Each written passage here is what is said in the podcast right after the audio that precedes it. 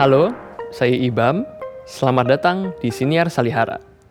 Kali ini kita akan ngomong-ngomong soal polemik. Kenapa sastra harus kontekstual? Aril mengatakan nggak ada yang namanya sastra universal itu. Semua sastra itu nggak bisa. Pasti kontekstual. Itu dia kasih judul babnya itu umpan. Oh iya, gitu. Iya. Umpan 1, umpan 2. Itu kan apa ya, kalau kita kritis membaca itu kurang ajar, gue cuma dipancing doang gitu. Karena dia terang-terangan memberikan dan banyak yang memakan umpan itu. Ya, ya. Teman-teman, pada episode sebelumnya tentang manifest kebudayaan dan Lekra, kita melihat bagaimana saat itu kelompok manifest kebudayaan itu menjadi the others atau menjadi sang lian gitu, dengan katakanlah menantang pemikiran-pemikiran yang didukung oleh Lekra. Rezim kemudian berganti dan manifest kebudayaan beserta nilai-nilainya terutama tentang humanisme universal menjadi status quo, katakanlah dalam lanskap sastra di Indonesia. Dia menjadi percakapan-percakapan yang paling dominan di masanya kala itu. Kemudian muncul pandangan-pandangan baru yang menantang pandangan universalisme tersebut. Gitu. Pandangan ini menyatakan bahwa sastra justru harus kontekstual, bahwa sastra itu harus terlibat dari dalam, dengan, dan untuk masyarakat di mana ia dilahirkan. Dua tokoh yang paling penting mengenai pandangan sastra kontekstual ini adalah Ariel Heryanto dan Arief Budiman. Nah, menariknya, Arief Budiman ini merupakan salah satu penandatangan manifest kebudayaan. Melihat fenomen ini, kita bisa bertanya-tanya, apa yang sebenarnya terjadi? Nah, dalam episode senior kali ini, di ngomong-ngomong soal polemik sastra kontekstual, bersama saya sudah hadir Mas Manneke Budiman. Mas Manneke ini merupakan seorang pengajar sastra dan juga cultural studies di Fakultas Ilmu Budaya Universitas Indonesia. Halo Mas, apa kabar Mas? Apa kabar? Ya, kita mau ngomong-ngomong tentang sastra kontekstual, Mas. Oke, jadi pertama-tama Mas Manneke bisa cerita nggak Mas, secara singkat munculnya gerakan sastra kontekstual itu gimana sih? Kayak apa yang mereka tawarkan dan siapa aja eksponennya Mas? Ya, jadi heboh itu dimulai tahun 84. Waktu itu mereka merayakan 28 Oktober. Jadi membuat semacam simposium sastra dan kemudian besoknya itu sarasehan kesenian di Solo ya. Yang simposium sastranya di Jogja. Kemudian rame-rame kemudian mereka pergi ke Solo besoknya. Nah, di dalam berbagai presentasi itu ada banyak kritikus sastra dan sastrawan. Ada juga Ariel Heryanto dan Arief Budiman. Arief Budiman presentasi tentang, bahkan dia sebetulnya tidak menyebut-nyebut istilah sastra kontekstual ya. Dia cuma menyebut perlunya Indonesia itu punya sastra yang berpijak ke bumi, tidak ke barat-baratan gitu. Dan memang berbicara tentang kondisi sosial yang ada di sekitar karya sastra itu yang ditawarkan oleh Arief. Tapi kita juga tahu berarti itu juga kritik ya terhadap tadi yang dikatakan oleh Mas Ibam sebagai hegemoni atau status quo itu ya, humanisme universal yang memang eksponen-eksponennya saat itu banyak dan nama-nama besar. Jadi dia muncul sebagai sesuatu seruan dari margin sebetulnya. Gitu. Lalu kemudian muridnya Arief itu Ariel Heryanto, dia yang mengklaim juga bahwa saya ini cuma muridnya Arief. Dialah yang sebetulnya menggunakan istilah sastra kontekstual itu dalam presentasinya. Mereka sepertinya berbicara tentang dua hal yang mirip, tetapi kita juga bisa mendalami lagi ada perbedaan yang cukup fundamental sebetulnya. Walaupun Ariel berkali-kali mengatakan enggak kok, kami saling melengkapi ya, tidak saling bertentangan gitu. Jadi kemunculannya itu juga bisa dikaitkan dengan fakta bahwa memang pada saat itu tahun 80-an itu betul-betul puncak Orde Baru ya. Oke. Puncak kemapanannya Orde Baru gitu. Ketika tidak ada lagi yang menggoyahkan itu. Dan di mata kedua orang ini sastra kita itu mengikuti keayeman itu. Ya, jadi tidak ada suara yang resah, tidak ada kegelisahan, tidak ada perlawanan. Mereka nggak sebut-sebut itu, tetapi sebetulnya saya melihat sasaran sesungguhnya dari sastra kontekstual atau gerakan sastra kontekstual itu menggunakan sastra atau seni untuk menggoyah dan menggugat rezim. Itu lebih daripada serangan terhadap penandatangan manifest atau pendukung gelanggang atau sastrawan-sastrawan mapan, walaupun mereka juga kemudian menjadi sasaran, tapi antara ya. Jadi itu kira-kira yang... ya. Nah, tadi Mas Manneke menyebutkan ada perbedaan katakanlah dari dua eksponen utama, baik itu Ariel Heryanto maupun Arief Budiman. Mas Manneke bisa ngejelasin lebih lanjut nggak? Kira-kira seperti apa sih perbedaan pemikiran tersebut? Gitu? Arief Budiman karena dia seniornya lebih lantang, lebih tegas ya. Walaupun risiko kelirunya juga lebih gede gitu. Tapi dia berani menghadapi risiko itu dengan mengatakan kita itu. Ini kasarannya ya, dia ini bukan bahasanya Arief, tapi saya memparafrasekan. Kita itu perlu genre sastra yang baru. Oke. Yang itu tadi, yang betul-betul berani berbicara tentang kondisi sosial. Apa adanya, tidak dipermanis, tidak diperhalus, tidak disembunyikan di balik imaji-imaji bulan, matahari dan bintang dan danau gitu. Tetapi kenapa Arief ingin seperti itu? Supaya kita itu punya sastra, ini istilahnya dia, yang punya publik. Jadi publiknya itu mengerti bahwa ini yang ditulis adalah kami. Dan ketika kami membaca potret kami sendiri di dalam sastra itu, kami tahu itu kami. Jadi sangat sempit ya. Jadi genre sastra kontekstual, seolah-olah ada genre yang lain yang berbeda dan ini punya warna sendiri.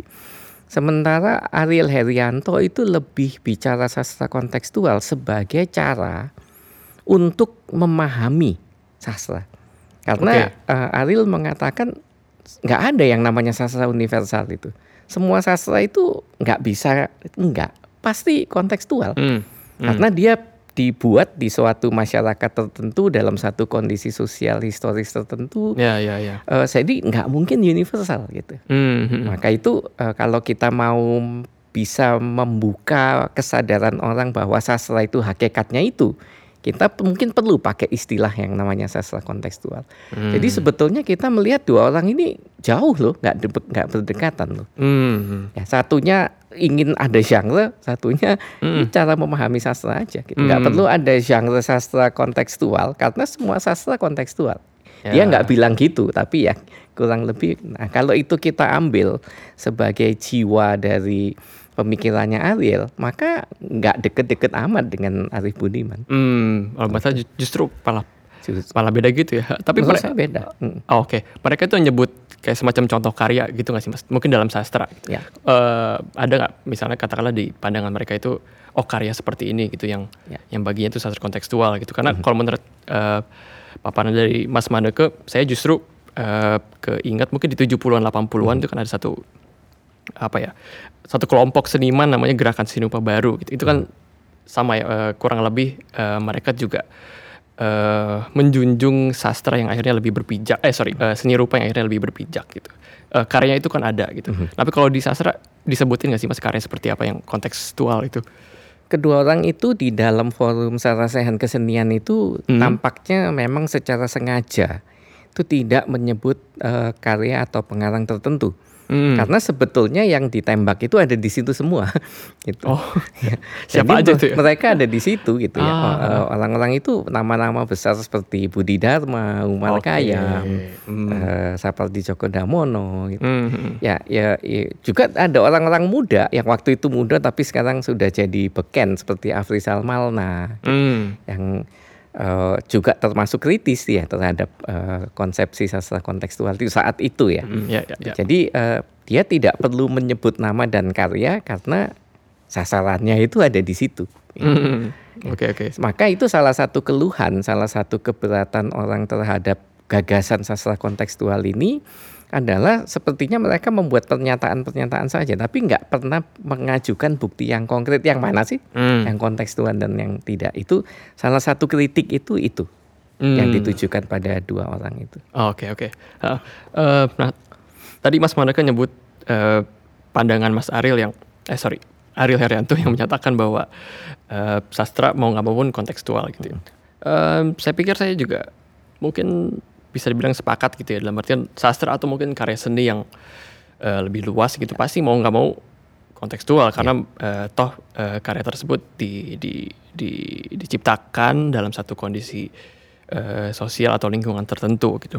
Nah saya jadi mikir gitu, mungkin tepat nggak ya kalau misalnya kita menempatkan oposisi gerakan sastra kontekstual ini dalam lingkup orang-orang manifest kebudayaan gitu yang bernafaskan universalisme gitu, karena saya pikir bisa jadi kurang tepat gitu ya, karena Arief Budiman saja gitu ya, salah satu eksponen manifest kebudayaan justru menjunjung sastra kontekstual gitu. Saya juga jadi keingat misalnya Goenawan Mohamad, salah satu penatangan manifest kebudayaan, pernah menulis satu esai yang juga masuk kayak ke dalam buku yang disunting oleh Ariel Heryanto, yang kalau nggak salah tajuknya itu adalah sebuah pembelaan bagi teater Indonesia. Itu kan kurang lebih isinya membahas tentang kontekstualisme dalam penciptaan seni gitu. Nah kalau gitu dengan siapa sih sebenarnya sastra kontekstual ini bersitegang gitu? Siapa dan ada nggak misalnya penolakan terhadap gagasan sastra kontekstual ini? Ya, tadi Mas Ibam sebut gerakan dan saya setuju ya, pada konteks tahun 80-an ketika dominasi Orde Baru di Indonesia itu berada pada titik puncaknya, maka momentum itu memang adalah momentum yang paling pas bagi digulirkannya suatu gerakan semacam sastra kontekstual, yang kalau tidak pada periode itu mungkin tidak akan ada gaung sekeras itu. Jadi dia juga tidak bisa dilepaskan dari periode tahun 80-an itu. Kontekstual juga ya? Itu dia. Maka itu dia gerakan gitu. Setelah itu tidak harus ada lagi, atau sebelumnya tidak dirasakan perlu harus ada. Kenapa? Karena lagi-lagi saya masih percaya bahwa yang betul-betul mau dilawan itu bukan pemikiran humanisme universal itu sendiri, atau pengarang-pengarang yang dituding sebagai berlandaskan pada humanisme universal, tetapi pada Orde Baru, gitu ya, yang memang universalis gitu. Ya, kalau kita baca tulisan-tulisan Ariel yang lain itu menjadi sedikit lebih jelas, walaupun kemudian berbeda dari apa yang di awal dia nyatakan tentang sastra kontekstual, karena kemudian dia bilang begini, kenapa seolah-olah sastra yang benar dan baik itu adalah yang universal. Gitu. Jadi sebetulnya kalau yang tidak berarti tidak dinilai baik, bermutu dan benar. Jadi tiba-tiba ada suatu yang baru dalam wacana ini gitu. Ada yang namanya sastra yang benar gitu, atau sastra yang bermutu gitu. Nah, begitu kita masuk ke situ, bagi saya langsung jelas ini ada suatu tata atau sistem nilai yang lalu dipakai pada periode itu dan dikritisi gitu. Jadi kalau kita ngomong baik benar itu bahasanya Orde Baru. Gitu. Ya, dan mungkin Ariel dan Arief itu melihat para sastrawan itu kemudian menjadi semacam cukup puas dirilah menempatkan diri di dalam kotak nilai Orde Baru itu, gitu. Sehingga kemudian mereka menulis di dalam nada, di dalam latar belakang pemikiran yang sepertinya universal gitu.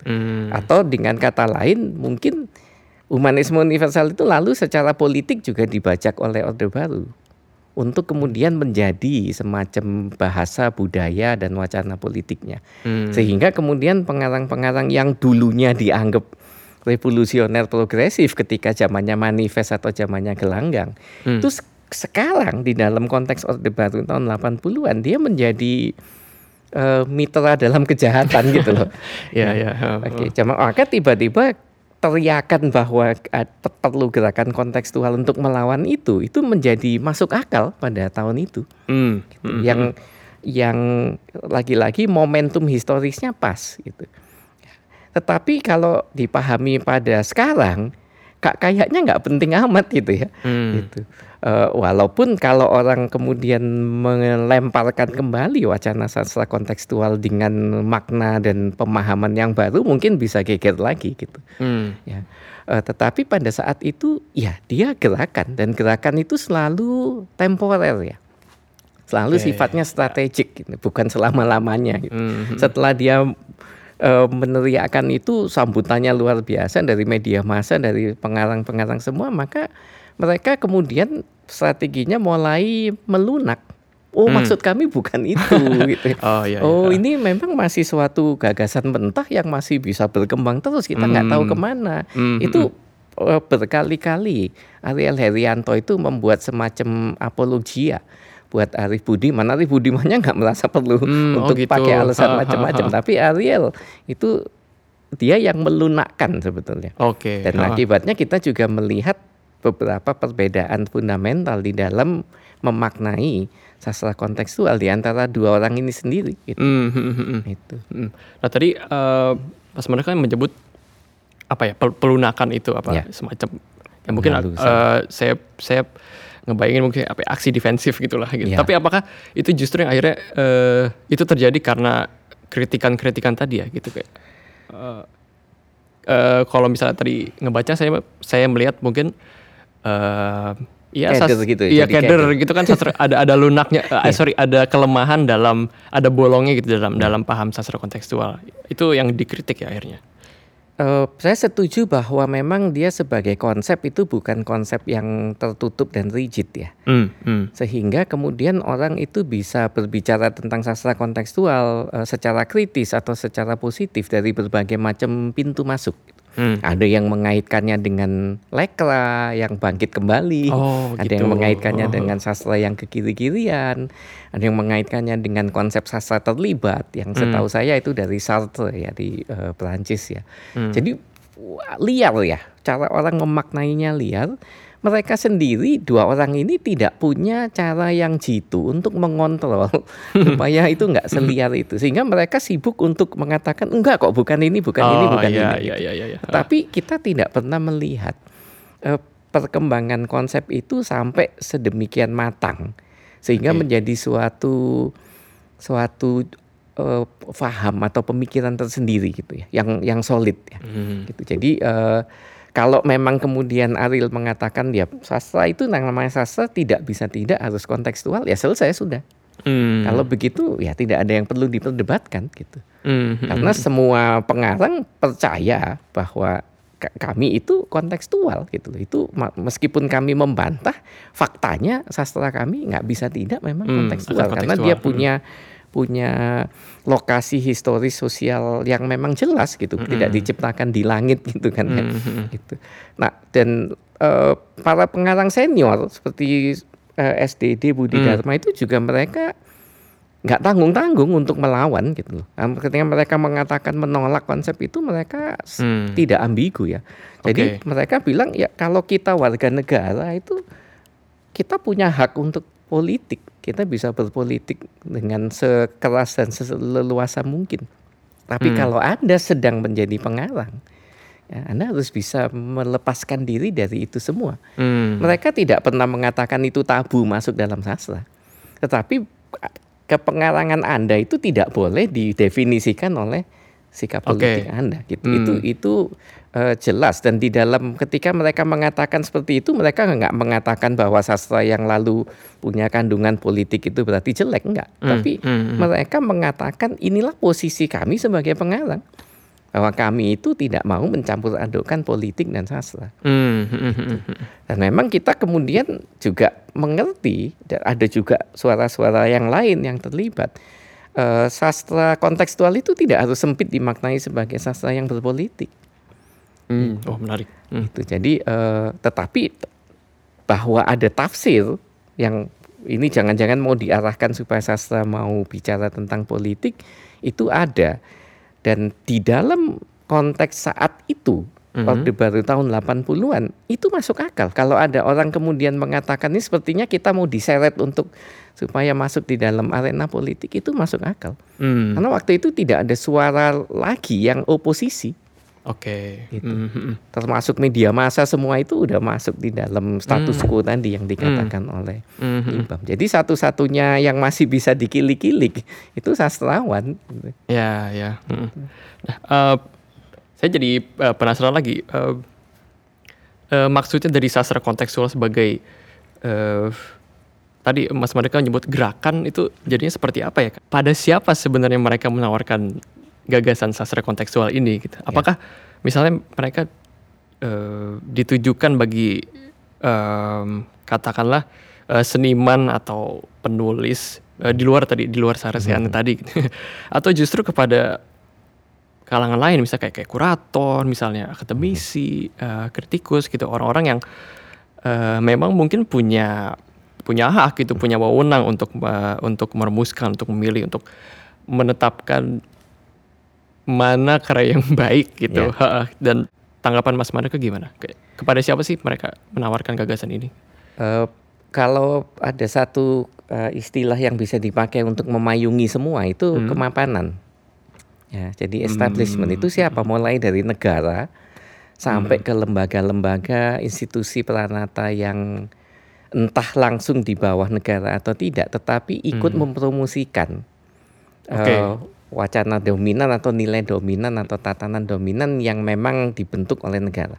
Jadi pada saat itu ya dianggapnya pengarang-pengarang mapan, lembaga-lembaga sayembara, mungkin juga komunitas-komunitas, tapi juga institusi kritik sastra.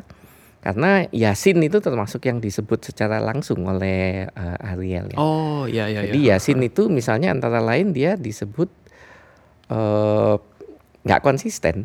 Gitu. Karena tahun 48 itu ketika pengarang-pengarang seperti Khairil Anwar, Rivai Apin itu menggemakan sesuatu yang mirip seperti surat kepercayaan gelanggang.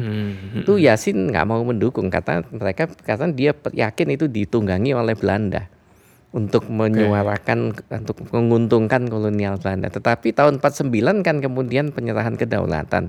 Tahun 50 surat kepercayaan gelanggang itu muncul, dibunyikan lagi yang tahun 48 oleh orang-orang yang kurang lebih sama. Dan Jassin mendukung. Nah, itu Ariel mengkritik gitu. Dia apakah mungkin ya, dari yang tadinya terjajah kemudian tiba-tiba bisa otomatis merdeka hanya dengan penyerahan kedaulatan saja. Sehingga kemudian Jassin itu dengan mudahnya percaya bahwa sekarang orang yang sama yang dulu ditunggangi Belanda itu bisa murni lepas sama sekali dari kontaminasi kolonialisme misalnya. Itu dipertanyakan ya. Ya. Meskipun kita juga bisa melihat tadi inkonsistensinya Arief Budiman juga dalam waktu 5 tahun ya. Itu dia bisa berubah dari mendukung manifest kebudayaan humanisme universal ke arah ke yang lebih yang nantinya menjadi sastra kontekstual itu. Tetapi lagi-lagi lewat berbagai macam sosok orang yang menjadi representasi kemapanan sampai ke lembaga-lembaga sampai ke negaranya sendiri sebagai sumber. Itulah yang disasar oleh gerakan itu. Jadi istilahnya itu saya lempar granat. Ini bisa kena ke semua gitu.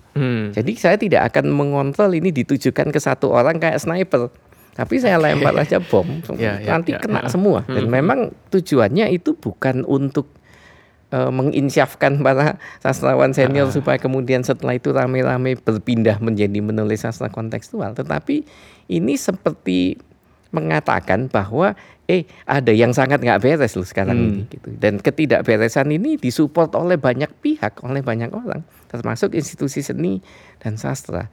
Sumbernya negara. Kita kalau kita melihat perkembangan sampai kemudian sekarang itu kita lihat konsistensi kritik terhadap negara oleh Arief maupun Ariel terus berlanjut gitu. Maka itu gerakan itu dimaksud memang untuk memancing lebih banyak suara, ya, sehingga mengganggu kemapanan ini. Seperti kalau kita lempar batu kecil ke air yang sangat tenang itu, maka kita bisa melihat apa itu namanya ya, lingkaran-lingkaran yang makin lama makin besar. Memang terjadi sambutan yang luar biasa, tidak hanya reaksi yang mendukung maupun yang menolak, tetapi media massa, Pikiran Rakyat, Kompas, Suara Karya, Surabaya Pos itu semua kan rame-rame memberitakan. Itu, dan itu juga dimuat semua di buku itu. Jadi gerakan itu sukses. Meskipun konsepnya kita bisa menilai nggak pernah jelas, morat-marit, keliru gitu, tapi gerakan itu sukses gitu. Saya kira banyak pengarang senior yang mungkin sadar atau tidak cukup dihantui untuk waktu yang lama oleh peristiwa sastra kontekstual itu. SDD misalnya, di belakang-belakang itu justru menjadi lebih sosial kan puisi-puisinya. Tulis tentang Marsinah, tentang hal-hal ketidakadilan sosial, macam gitu ya. Jadi berbeda dari suara-suara dominan di karya-karya awalnya gitu. Gitu. Nah, gerakan yang bagi Mas Manneke tadi kayak ibarat granat yang dilempar itu, ya selepas 80-an gitu, itu dampaknya kayak gimana sih Mas, kayak apa yang mereka berhasil katakanlah ganggu gitu atau dobrak, terutama tadi karena mereka sebenarnya menyasar nggak hanya mungkin kalangan sastrawan tapi satu sistem gitu. Nah, itu dampaknya ada nggak sih sampai sekarang gitu? Sangat. Menurut saya 98 sebagai satu momentum tidak hanya politik tapi juga kebudayaan, itu tidak bisa tidak diinspirasi oleh apa yang terjadi di tahun 80-an lewat sastra kontekstual gitu. Jadi orang makin merasa bahwa kita perlu memang mengatakan sesuatu secara lebih gamblang tentang apa yang terjadi di luar sana gitu. Tidak terlalu banyak dibungkus dengan berbagai macam imaji yang menyamarkan gitu. Maka kita melihat paling tidak sesudah reformasi kemari itu semakin banyak karya sastra yang justru langsung berdialog atau berkonfrontasi dengan berbagai macam isu realitas sosial. Apakah itu kembali lagi mengangkat-angkat persoalan 65 gitu ya, atau tentang konflik antar agama, penindasan terhadap minoritas, itu makin banyak gitu. Dan itulah barangkali yang diimpi-impikan Ariel dan Arief di tahun 80-an, tapi tidak cukup nyali untuk orang melakukan itu. Kalau misalnya saya jadi penasaran di kelembagaan sastra gitu. Kelembagaan sastra itu komunitas itu misalnya. Iya, misal kayak komunitas gitu. Mungkin di takaran kritik misalnya atau dewan, itu kelihatan nggak pengaruhnya gitu? Katakanlah dalam memandang dan mengkritisi karya-karya sastra di zamannya gitu. Itu kelihatan nggak sih Mas Manneke? Sastrawan itu sekarang tidak lagi hanya ditandai oleh karya sastranya, tetapi dia ada di mana-mana. Berbicara tentang banyak hal, tentang lingkungan, tentang perempuan, tentang macam-macam isu yang oleh masyarakat pada saat itu dianggap sebagai penting. Gitu. Dan tidak ada rasa sungkan atau rasa ragu atau ini bukan dunia saya, itu enggak gitu. Itu apakah itu bisa dilihat sebagai perubahan atmosfer dan ekosistem sastra? Menurut saya bisa gitu ya. Nah, mungkin penyebabnya bukan satu-satunya gerakan sastra kontekstual di tahun 84. Dia hanya ada dan bisa bersuara dan berarti atau bermakna ketika keseluruhan ekosistemnya juga memang mengarah ke situ. Jadi kondisi politiknya memungkinkan, situasi sosialnya memang memungkinkan. Dan itu tidak terjadi di tahun 80-an.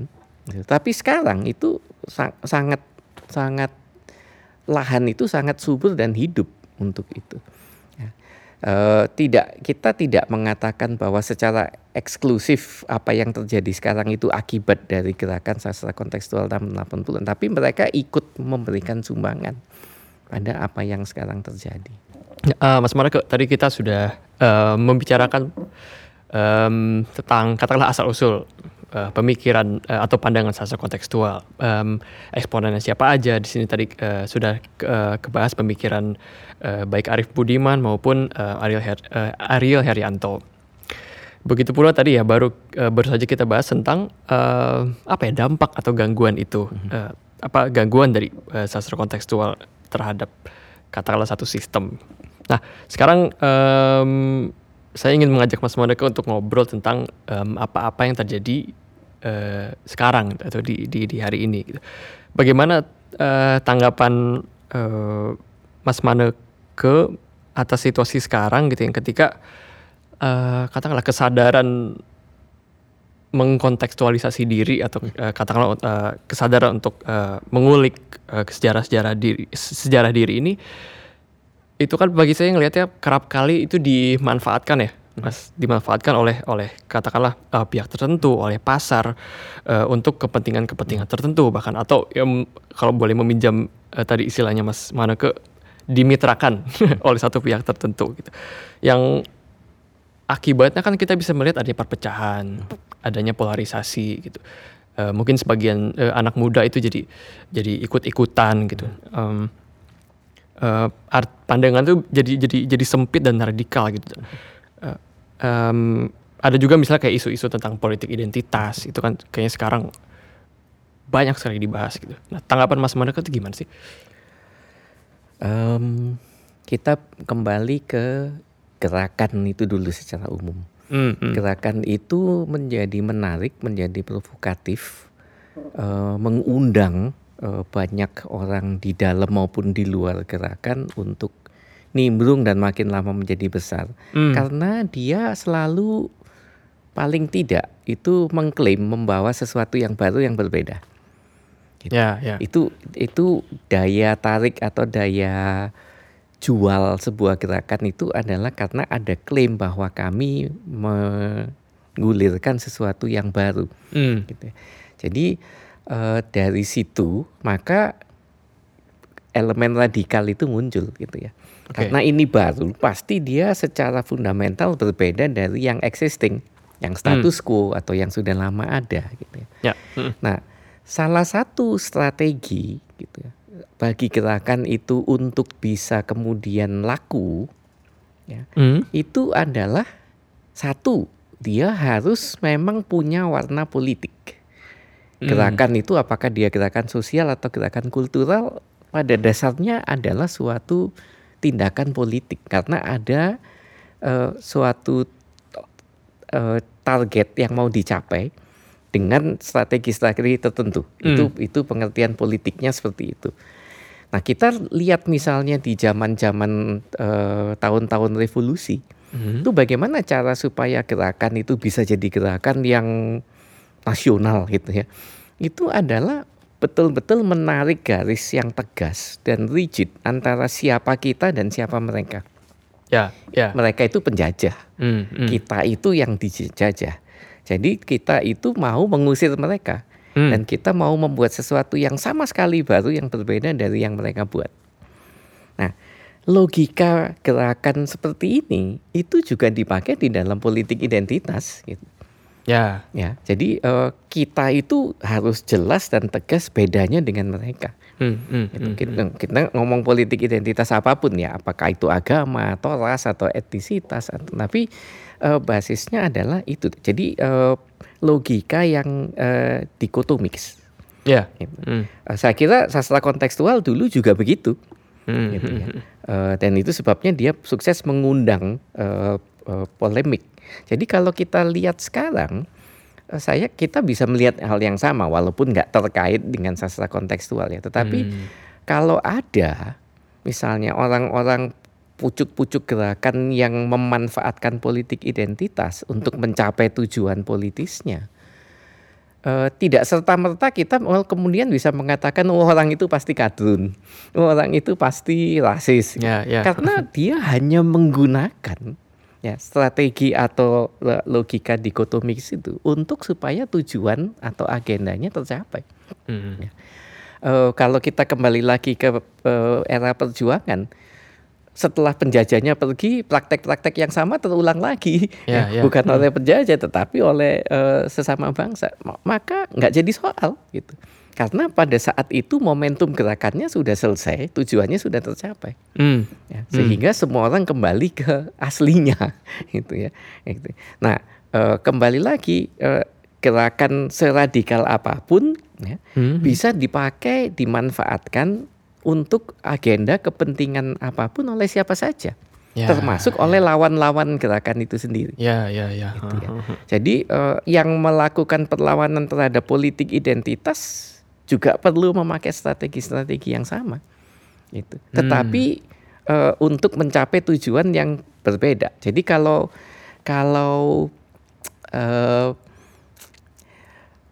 saya mau melawan suatu gerakan yang berbasis pada politik identitas, saya juga harus memakai siasat politik identitas. Kalau enggak laku.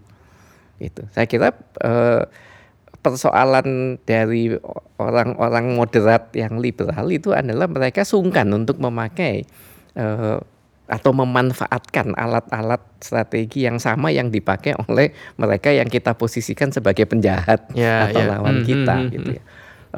Saya nggak tahu apakah itu yang dimaksud oleh Mas Abim ya ketika ngomong politik identitas sekarang. Tetapi kita melihat logika, strategi dan pola perjuangan untuk mencapai tujuan yang sama. Dengan yang misalnya dipakai oleh sastra kontekstual. Dan seringkali tidak jadi soal apakah logika itu valid atau tidak. Gitu.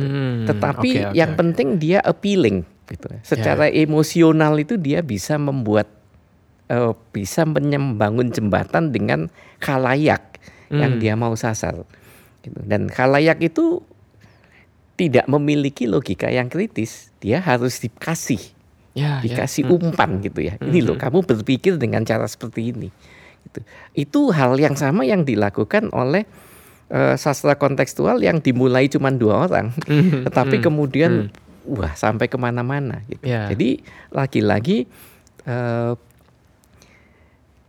ada sesuatu yang perlu disuntikan, diumpankan supaya orang itu berpikir mengikuti cara pikir mereka. Kalau Anda baca buku perdebatan sastra kontekstual, menarik sekali bahwa bab-bab di mana tulisan-tulisan Ariel dan Arief itu muncul, itu dia kasih judul babnya itu umpan.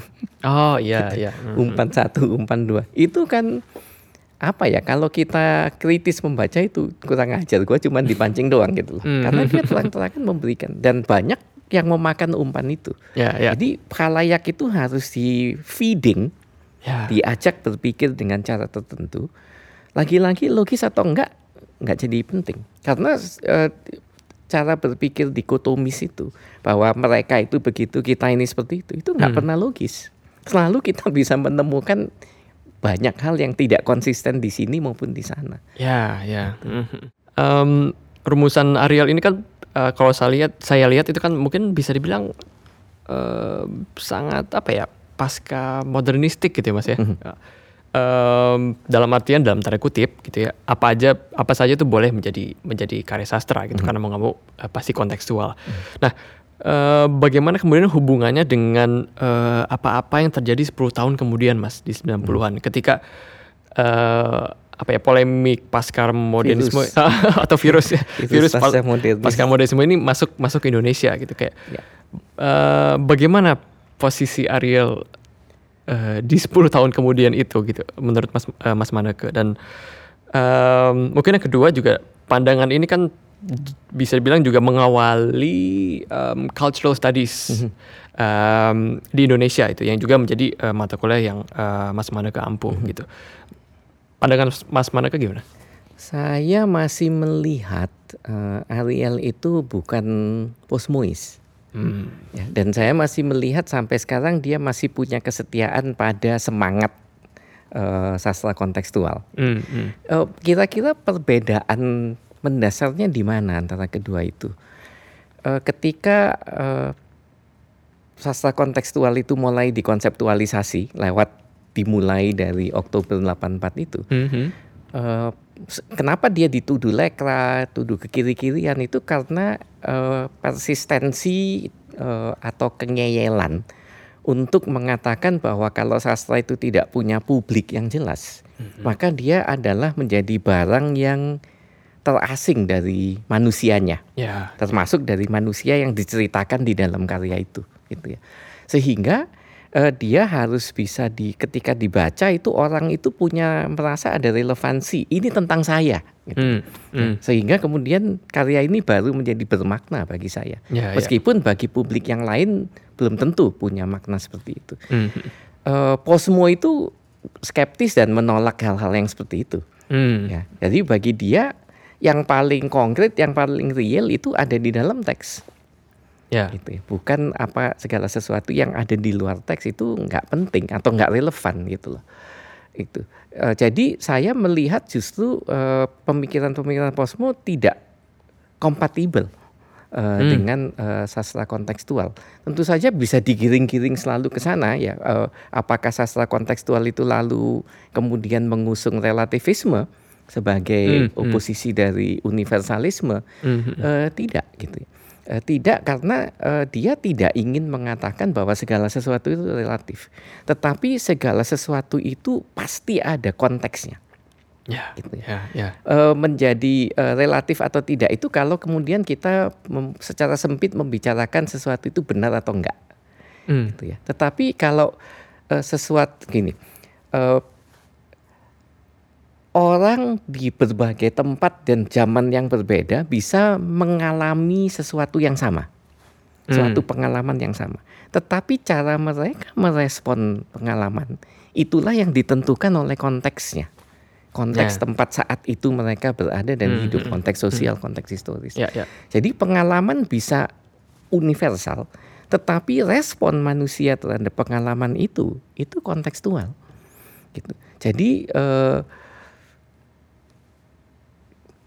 maka itu betul tidak ada sastra yang tidak kontekstual, tetapi juga tidak berarti di dalam hal-hal yang sangat kontekstual dan spesifik responsi sekelompok masyarakat terhadap suatu pengalaman itu tidak bisa diabstraksikan pada tataran yang lebih universal bahwa kita di mana-mana orang punya pengalaman penindasan yang sama, orang punya pengalaman peminggiran yang sama, orang punya pengalaman dengan ketidakadilan sosial yang sama. Tetapi mereka merespon, menyikapi dan berkonfrontasi dengan pengalaman itu dengan cara yang ditentukan oleh apa yang mungkin dilakukan di dalam konteks sosial dan momen historis yang spesifik untuk setiap masyarakat itu. Gitu. Itulah, ini bukan relativisme. Ini kontekstual, tetapi sama sekali tidak ada hubungannya dengan apakah suatu nilai itu relatif atau tidak, gitu ya. Ini yang saya mau melihatnya seperti itu, gitu. Dan tadi disebut culture studies, menurut saya culture studies juga bukan sesuatu yang memuja atau mendewa-dewakan relativisme, tetapi bahwa setiap pengetahuan, setiap pengalaman itu selalu harus ditempatkan di dalam situasi atau konteks ketika dia terjadi atau dialami. Karena orang di tempat-tempat berbeda akan memaknainya dengan cara berbeda. Gitu. Nah, itu lalu menjadi kritik terhadap universalisme. Karena universalisme itu membayangkan bahwa kalau kami di Amerika itu mengalami ketidaksetaraan gender dengan cara seperti ini, maka pasti yang di Afrika, di Asia, di mana juga caranya sama. Itu yang dikritisi itu yang ditolak itu ya. Karena dia menghapus konteks sebagai suatu kenyataan. Oke. Jadi berbeda ya. Tapi juga ada bahwa misalnya nilai satu karya sastra itu menjadi rendah atau nomor dua ketika kemudian dia hanya ditempatkan sebagai satu dokumen atau rekaman sosial ya dari suatu yang itu cukup dekat sebetulnya, khususnya dengan pemikirannya Arief Budiman ya. Kalau dia harus merupakan cerita tentang kondisi sosial yang dialami seseorang di suatu konteks tertentu, maka memang kemudian dia bisa saja dimanfaatkan menjadi semacam arsip atau dokumen sosial. Ya. Tapi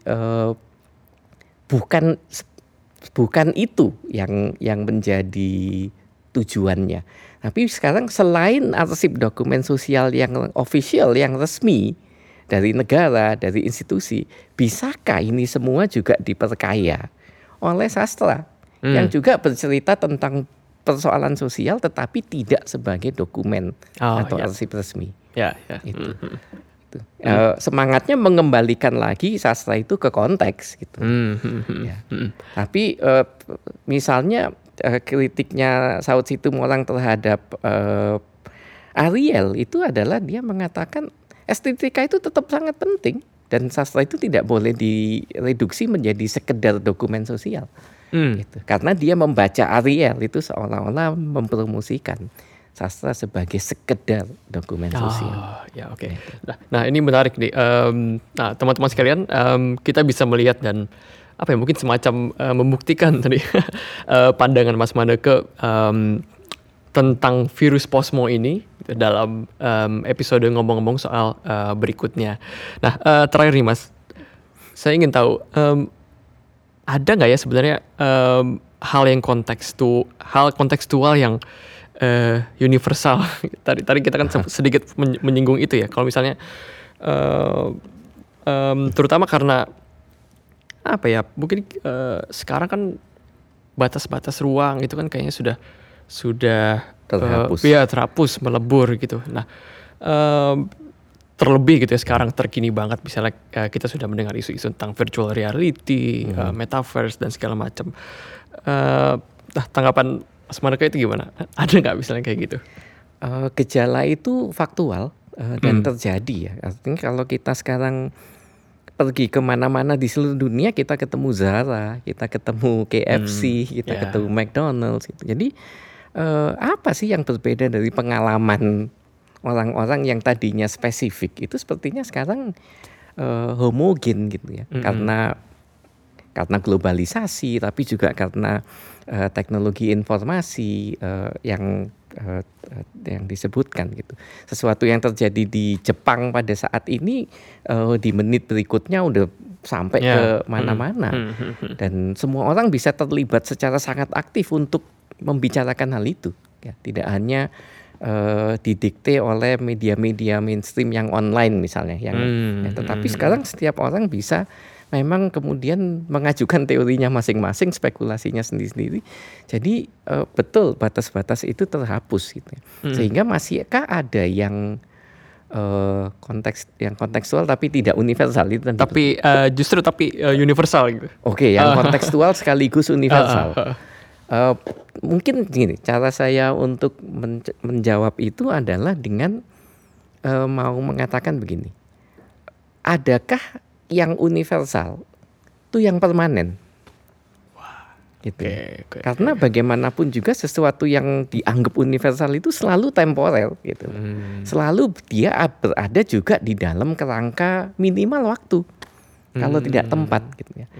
Dan kita mungkin 10 tahun kemudian kita akan hidup di dalam dunia yang lain lagi. Ya, universalitasnya itu berbeda lagi dari yang sekarang, dari yang 10 tahun yang lalu, 20 tahun yang lalu. Gitu. Jadi bahkan kalau yang universal itu sebetulnya temporer, ya, dinamis, tidak pernah permanen, maka sebetulnya yang universal itu kontekstual. Gitu. Jadi kontekstual itu sebetulnya ciri utamanya apa? Dia tidak pernah menetap, nggak pernah final. Dia ikut berubah dengan berubahnya kondisi-kondisi, situasi-situasi di luar sana. Ya. Cara kita menilai sesuatu berubah, keyakinan kita berubah, posisi kita berpikir tentang isu-isu berubah. Gitu. seperti Jassin dalam waktu sebentar berubah dari menolak kemudian mendukung gelanggang, Arief Budiman dari eksponen manifest kemudian 5 tahun. Itulah fakta yang memang kita tidak bisa tolak gitu ya. Jadi kontekstual itu artinya mengakui bahwa tidak ada yang permanen dan tidak berubah, termasuk hal-hal yang diasumsikan atau dianggap sebagai universal. Oke. Gitu. Sehingga kalau saya lebih suka mengatakan nggak ada yang universal itu, karena yang universal pun sebetulnya kontekstual. Itu posisi saya ya. Gitu. Baik teman-teman, itu tadi obrolan saya dengan Mas Manneke Budiman tentang kenapa sih sastra itu harus kontekstual. Nah, kalau menurut teman-teman sekalian, kenapa itu sastra harus kontekstual? Baik, terima kasih banyak Mas Manneke Budiman atas obrolannya. Semoga kita bisa ketemu lagi di kesempatan berikutnya ya Mas. Sampai jumpa. Sampai jumpa.